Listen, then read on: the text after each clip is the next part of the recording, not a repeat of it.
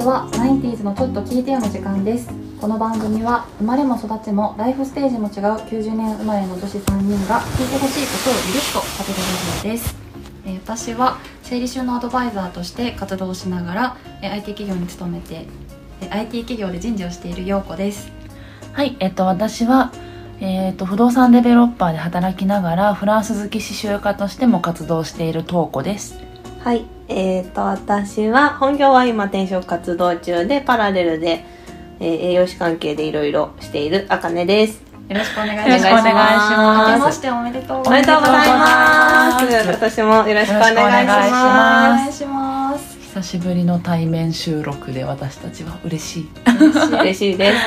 お正月に 90s 合宿を開催しておりまして、うんはい都内の素敵なホテルではい。ちょっと集まって収録してます楽しい。楽しいでえっ、と一発目なので、うん今日は今年の目標をみんなそれぞはいれシェアしようっていうテーマです、はい。はい。2021年の目標。ねとうこちゃんはどうですか？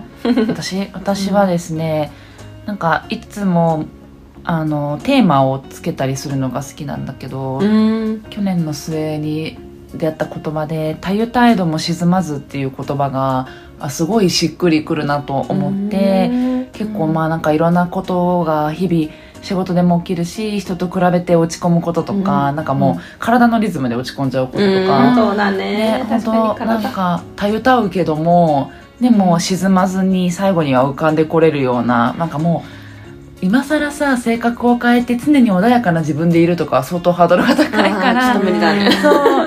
たゆたえども沈まない一年にしていこうっていうテーマをつけていてなんかますますねあの人によっていろんな生活の違いが出てきそうだから、人と比べすぎないようにしていきたいなっていう感じなんですけどあんまりガツンとこれを絶対成し遂げてやるぞみたいな目標が立てられないタイプで、うなんかこれはちょこちょこやっていこうっていうのが一つは流行ってるものを貪欲にチェックしたり取り入れたりしていこうと思ってて、結構今、えっと、私ライティングゼミで毎週5,000字の課題を出さないといけないんだけど、うんその引き出しが本当に少ないっていうか、うんもう毎週めちゃくちゃ苦しんでて今世の中どういうものが流行ってて、みんなどういうとこに面白さを感じてるのかみたいなものは積極的に取り入れようと思っていて、手始めに鬼滅かなって思ってます 行きましょう。行きましょう。だよねここ行きましょう。あかねちゃんがいろいろ一人足取りもちろん。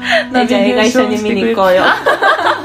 追いつけるようにしないといけないの。一緒に見に行こ作家の生活だね。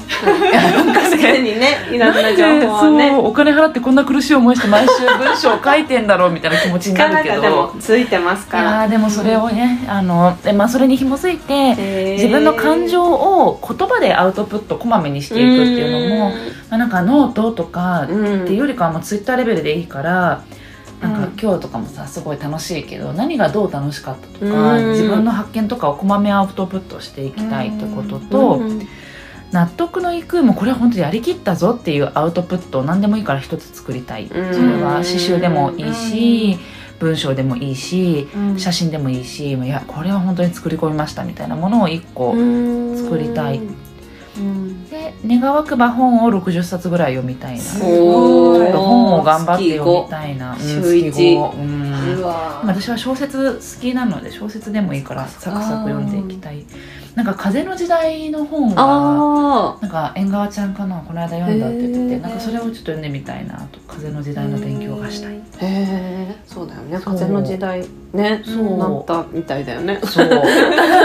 12土からね。月の末からね、うん。そうあとは体を動かしてメンテナンスする習慣をつける、手帳にログをつけて有効活用していく、まあ、見た映画読んだ本感じたこととかね行った場所あとは自分がこうしたいって思うことが相手に伝わって納得してもらえるような方法とか工夫を見つける、う。ん。まあ、これは本業ですねちょっとツイッターでこの間つぶやいたらめっちゃうん。いいねもらったあのあ父の時代そう血の時代の権ゲみたいな上司と戦ってるので そうちょっとこうしたいこうした方がいいと思うっていうのが伝わるような工夫をうん。ちょっと難しいね。ね見つけないといけないなっていう感じですが。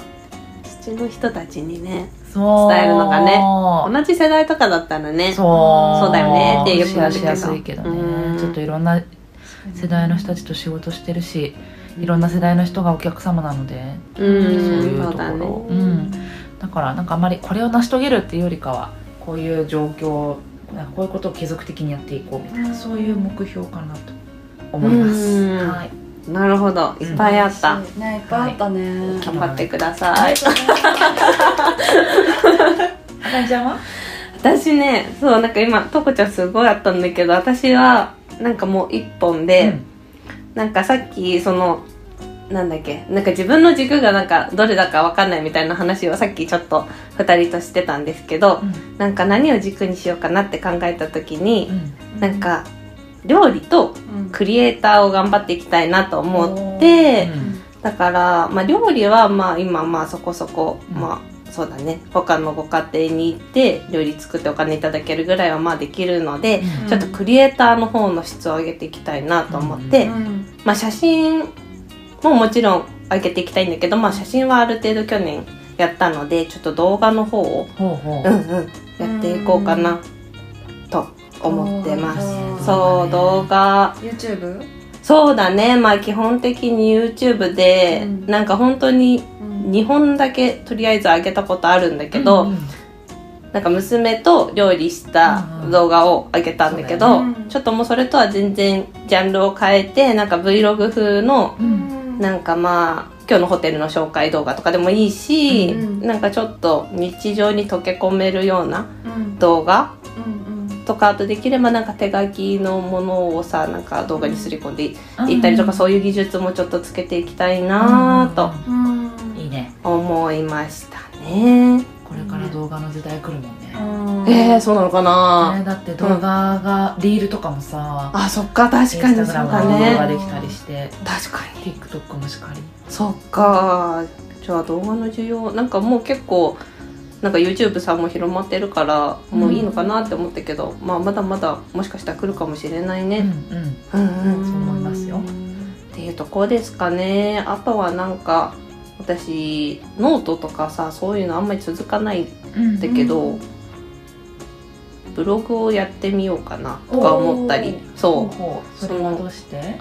なんかその料理なんか料理って言えるものがあんまりもしかしたらなくなっちゃうかもしれないんだけどうん。だからその自分の料自分料理強いですって言えるためにその料理系のブログなんか、うんうんまあ、レシピ載せたりとか、うん。あとなんかキッチングッズおすすめのやつ載せたりとか、うん美味しかったお店載せたりとかもなんか食に関係ある何でもうんううんんうん何でもありのブログちょっとやってみようかなとかうん。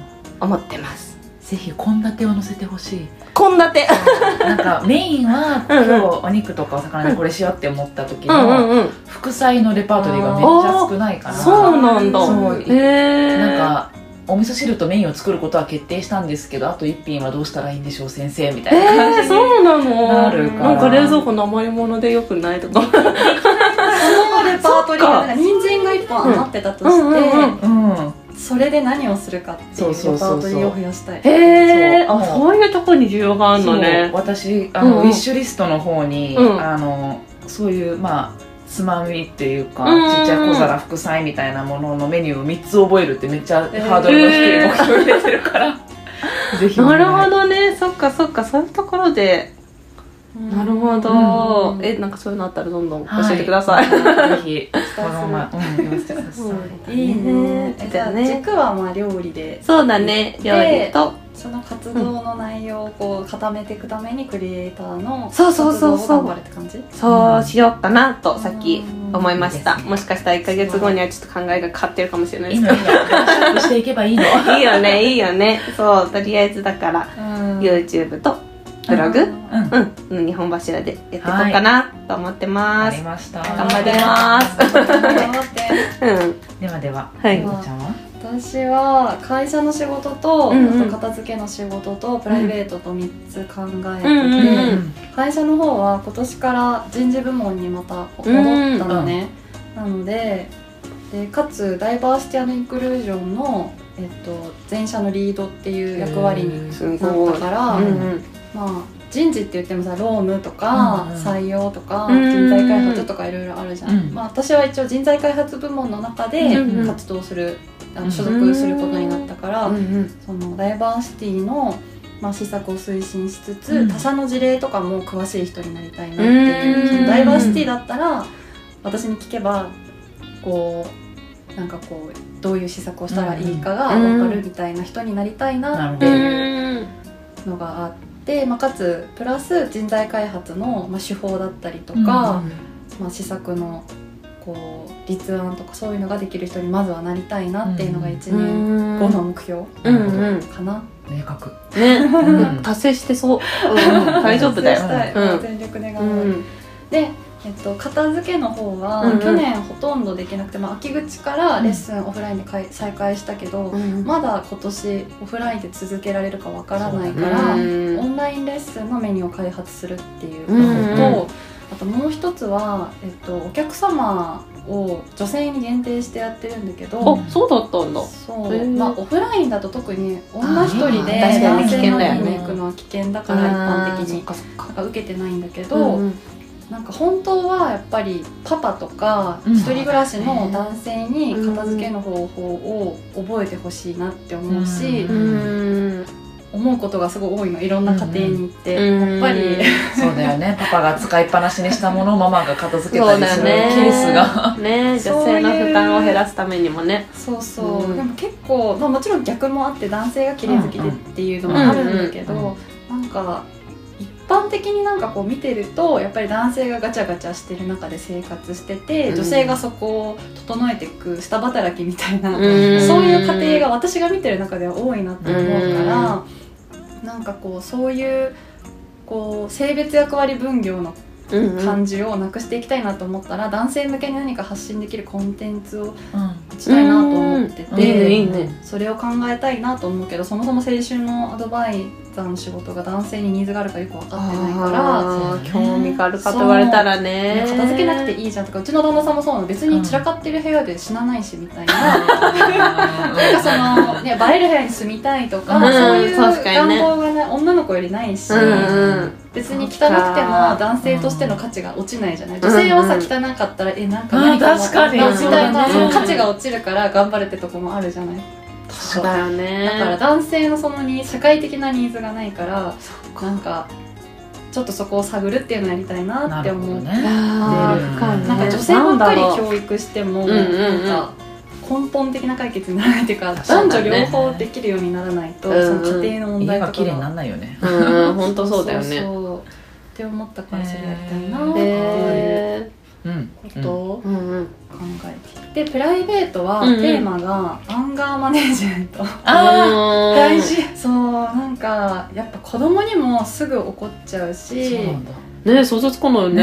いやーもうそれやめてとか、うんうん。なんでそういうことするのとか、うん。やっぱりイライラしてると言っちゃうんだけど、うん。それを親親から言われるのかわいそうだし、うん。でもそれだけ自分が限界に達してるってことだから、うんうんそうだね。そうそこのセルフケアとアンガーマネージメントをうんやるってことかなっていう、わーアンガーマネージメントもあと会社でも結構、うんうん。なんだろうプロジェクトがうまく進まないとか誰かいろんな人の意見がごちゃごちゃすることに対する怒りはもう全くないんだけど、うん。それが仕事だと思ってるからうんないんだけど、やっぱり自分に対してすごく無礼な扱いをされたりとかうん。したら、マジでガチギレするっていうかすごい短気なのそこ。は。えー、でもそこ切れていいんじゃないって思っちゃそううよなんかこうちょっと失礼な態度されたりとかうん。うんそういうことされると本当にもうなんかもう忘れでも眠れないぐらい怒りが収まらないからうん。なんだあいつみたいな。うん。そういうなんか無駄な感情っていうか確かに無駄はを無駄だよね。そう無駄は無駄じゃそういう人に怒っても。そうそうそう。だからそういうのを捨てる技術が欲しい。ああ欲しい。どうやって学べばいいんだろうね。ね本とかアンガーマネジメント。そうアンガーマネジメントの本買ったけどね。うん。でもなんか6秒我慢するとか。そうそうそうだよね。それができてるのそうなんだよ私6ね秒我慢しても全然忘れられない。確かに。寝る時でもダメなんだもんね。そう眠れないくらい腹立つからんその辺をねたいなと上手に付き合う方法といううかん。そうだよね付き合っていくしかないよね。うん。切り替えられるのかな。私も知りたいの。私もこの自分で変えられないものとの距離の置き方じゃないけどこう付き合っていき方みたいなものはちょっとそろそろ身につけてうんおきたいっていう気持ちはある。なんかこのうん。なんかそれこそ自分の部屋が汚いとかはもう自分でやるべきことだけど、うん。こうさっき言ったもう上司がうん聞く耳持ってくれないとかっていうのは、うん。自分が変わらないととか自分の受け止め方とか伝え方とかを変えないと、うん上司が突然新年からめっちゃ私たちの言うことを聞いてくれるようになるわけないから、うん。そういう自分の範疇外のことをねこうなんかどう付き合っていくかみたいなのって結構大事だよね。大事だよね。夫にはね期待値コントロールが全てだよっていつも言われるの。ん。旦那さんはなんかすごく穏やかな人で、うんうんすごい。何言われてもなんかまあムッとはすると思うけど別に態度に出ないしそんなにもうすぐ忘れるって言ってなんでって言ったら期待値コントロールみたいなへそのー基本的に低い。そう相手に相手の期待値をむしろマイナスにしとくみたいな仕事のクオリティとかコミュニケーションが相手が高いと思わないということみたいな言っててもう基本的にもうみんな最悪みたいな思ってなんか嫌なことされて当たり前ぐらいに思っとけば何されても何にも思わないっていうどうやってその境地で会社の先輩にもそういう人がいて、うん。いつもあそうなんだ。なんかひょうひょうとしてる先輩がいて、うんうんそうやっぱりなんか誰でも期待してないもんみたいな感じで、そうなんだ。どうしたらそんなことができるんでしょうみうたいな、期待しないのか精い神の筋やしちゃうよトレ。な しちゃうよ。ねしちゃうよ。理屈はわかるけどん。そういうのってもう本当筋トレと同じ感じなのかな、もね。うん。気持ちの筋トレ。筋トレそうだよね。うん一日でねガラッと変えられるんじゃないかな。ちょっとずつちょっとずつ戻りながらも。そうなるたびに、いやうん。期待しない。っていう感じかな。思い出してね。練習しないとね身につかないよねうん。なんか求めるものがそういうものになってきた感じする。なんかこうパッと手に入らないものを求めるようになってきた。苦しくなってきたね。健康も。そう。なんかそういうの集約すると片付けもそのプライベートのアンガーマネージメントも結構善っていうかあの仏教の考え方に私は帰結しがちでやっぱり仏教をまた勉強し直そうってちょっと思ってる、いやでもそうだよね。原点感があるね。うん。心の整え方なり片付けなり大体なんか仏教に帰結しがちでなんかやっぱりもう一回勉強しようと思って本とかいろいろ思って。へ仏教の教えに帰ってくるってそ感じ。うそうそうへー。全すごくシンプルなことだったり、その心を穏やかに保つ方法とか、ううん。んまあでもっていうのがやっぱ修行の中にもあるし教うん。えの中にあるからなんかそういうのを学ぼうって思っねなんか取り入れやすいものがあったらぜひ教えてください。ねうん。調知りたい知りたい。キリスト教あんまりそういうのなかったなそう思うと。あったのかな？でも確かに仏教の方がそういううん。話が確かにありそうっていうのを今ふっと思った、なるほどでもすごい具体的だね。ね具体的、う絶対叶ってるよ多分。大丈夫。根拠のない大丈夫。でも絶対大丈夫。ありがとう。いやみんなの目標聞けてよかった、うん。ね。ね。じゃあ頑張ろ頑張りましょうね、うんいいね。この年始早々にきちんと目標設定ができたので、う ね年末にはいいご報告ができるちゃんと振り返しりしようね振り返りをしねうん。できるようにという感じですじねゃあね私一発目はうん。目標ということでした、ありがとうございました。はいありがとうございました。バイバイ